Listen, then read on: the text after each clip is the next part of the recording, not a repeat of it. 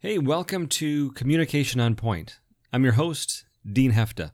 You know, this program is designed to bring ideas and perspectives that can help us improve our ability to connect and influence and really lead the people around us, the people that we're responsible for. And I have such a great time bringing you authors and thought leaders, as well as my own perspectives on how we can do that better. And if you enjoy this program, I have a request for you an ask, a favor, if you will. How people learn about this is primarily through word of mouth. And I want you to take a moment and think about a person in your life that you think, you know what, they're always working to get better. I think they'd enjoy something like this. Do you have that person in mind yet?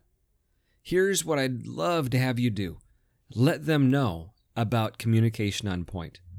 Now, if you want an extra gold star, whatever your favorite social media platform is, go ahead and post a link to one of your favorite episodes. Let people know about this program. Your help really helps the program and gets more people exposed to the things that we're talking about here today. And I appreciate in advance your support of this program and letting people in your life know about it. So, today I want to talk about some of the clutter that gets in the way of us having better communication with ourselves. Let's get started.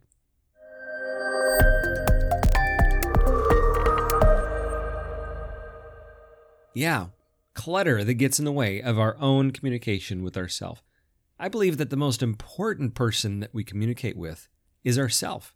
Our ability to manage the dialogue that we have inside our head is the precursor to effective communication and effective action in the world around us. See, every decision we make, every action we take is coming behind the conversation, the thinking, the discussion that we've had inside our head. And so, if we want to have better decisions, if we want to make better actions occur in our world, if we want better outcomes, then I believe that the improvement of the conversation we have with ourselves is an effective place for us to start. So, what does that mean? I mean, I titled this episode Deleting the Mental Junk Mail. Think about that. You know, we get all of these messages in our inbox and it just gums things up. It's filled with static, it's noisy. And a lot of times our heads can be that way as well. And we need to have effective strategies for dealing with those stories that we begin telling ourselves that maybe aren't that productive and often aren't even true. So, what I wanted to talk about is some of the things that maybe you encounter, that I've encountered, that these are just natural parts of the human condition of how we talk with ourselves. And one of the things that can help us improve how we talk with ourselves is making sure that we're having good conversations with people around us who can support and challenge and reflect back to us perspectives that maybe we hadn't concluded on our own. You see, being able to have conversations with others actually helps to cleanse some of that junk out of our head. It helps us to improve our thinking. So we need to have people that can do that. And by doing that, we can start maybe changing some of the stories that we tell ourselves. And so think about who in your life do you have that every time you have a conversation with them, you leave feeling invigorated, maybe a new sense of confidence or energy. Maybe you are looking at things differently than when you talked to them before. This could be a 10 minute conversation, an hour long conversation. Who in your life helps you to do that? It could be you're a part of a mastermind group or some sort of a, a group that helps you to think more clearly, to get yourself better perspective. Because I believe perspective is key for helping us clean out some of that junk mail in our head. Now, how do we know what the junk mail is? Because a lot of times we see it so often, we hear it so frequently that we think it's just normal. Well, we tell ourselves stories that become limiting factors in our ability to take action or take chances or try new things. It could be things like, well, I mean, I just don't have the experience to even apply for that job, right? We take ourselves out of the hunt before we even leave the door. how do we know? I mean, isn't that the question? How do we replace that thinking, that kind of a concept in our mind? How do we replace that with the perspective of understanding how do we know that we don't have the experience? Are we that hiring manager? Are we that other company? How do we know what they're really looking for? So, some of that junk mail could be protecting ourselves. You know, we would rather shoot ourselves down than risk the emotional vulnerability of somebody else saying no to us. So, what's really going on when we say something like, well, we just don't, I don't have the experience for it? We might think of ourselves, and I hear a, a lot of this in the past few years, the concept of the imposter syndrome. You know, I, I find myself feeling like such an imposter where I'm where I'm at, you know, in this conversation or in this business or whatever. We hear that, and that's that's real. Okay, that's that's a real thing. But here's the challenge with that.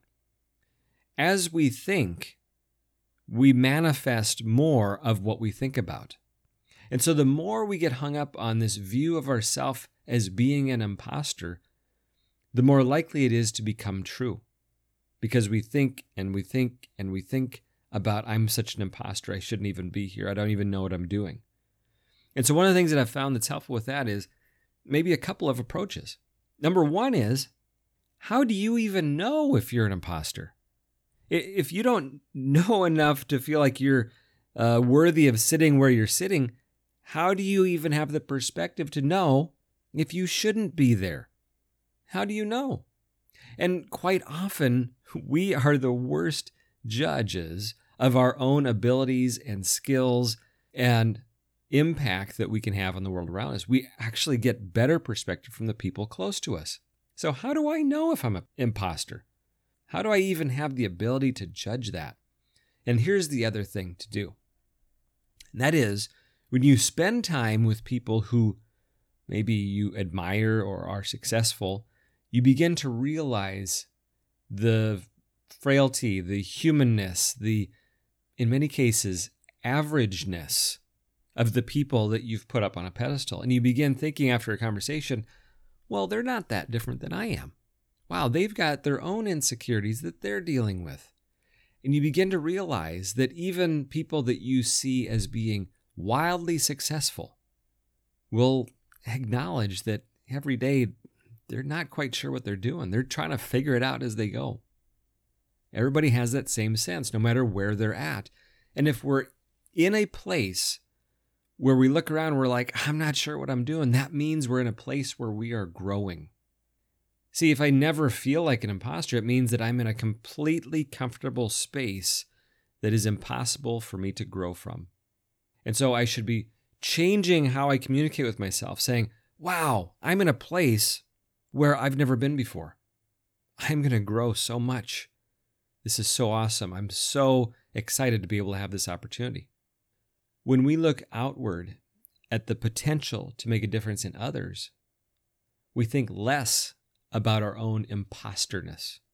When I'm thinking about being an imposter, it means I'm looking at me but when I'm looking at the people I can make a difference with, with the tools that I have, I'm not thinking about me, I'm thinking about them. What can I do with what's in front of me? So change the dialogue when we experience that. It's not a it's not an abnormal thing to feel. The key is how do we interpret it? What's the language that we use to explain that emotion to ourselves? Here's another one. This is never going to work out. You've heard that. You've said that oh, this is just never going to work out. What's happening there? The story we're telling ourselves, the language is focused on success. Well, what's success? What is success? In this case, success might be achieving the thing that we set out to do. And that's a very narrow view of what success is. In fact, if you look at successful companies, 96% of them completely pivoted away from their initial product that they came out with. Does that mean that they aren't successful? That once they learned that the market wanted something else, they adjusted? No. It means they're adaptable. And so when we look at this thing, whatever this thing is, and we say it's never going to work out, this is never going to be a success. What if we shift the language, the discussion we're having with ourselves into, wow, we're going to be able to learn so much from this initiative. And when you think about it as this is something we are doing so we can learn something new, so we can build a new skill, there's no faster way to learn a new skill than to throw yourself into a project that you're in way over your head on. And if we shift the language of how we interpret that away from this is never going to work out to we're going to learn so much, it changes everything that we see.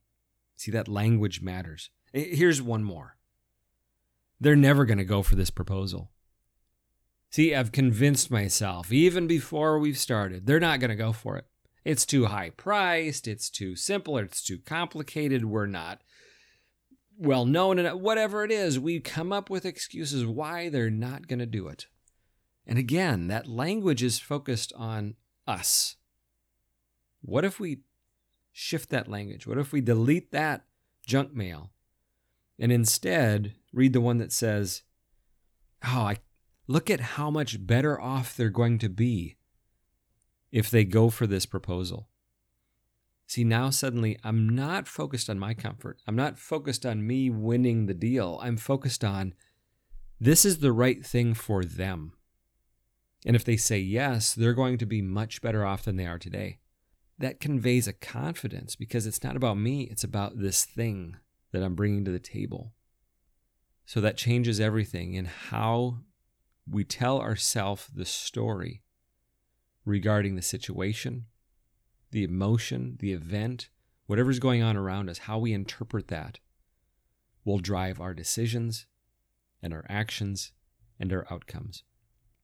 And I hope as you move into this 2021 and you have these you have this mental spam bouncing around in your head as we all do that you take some moments to recognize that that it's there and that we can read something different we can communicate a different story a different message to us even about the same situation that will change everything Thank you so much for joining me today on this episode of Communication on Point.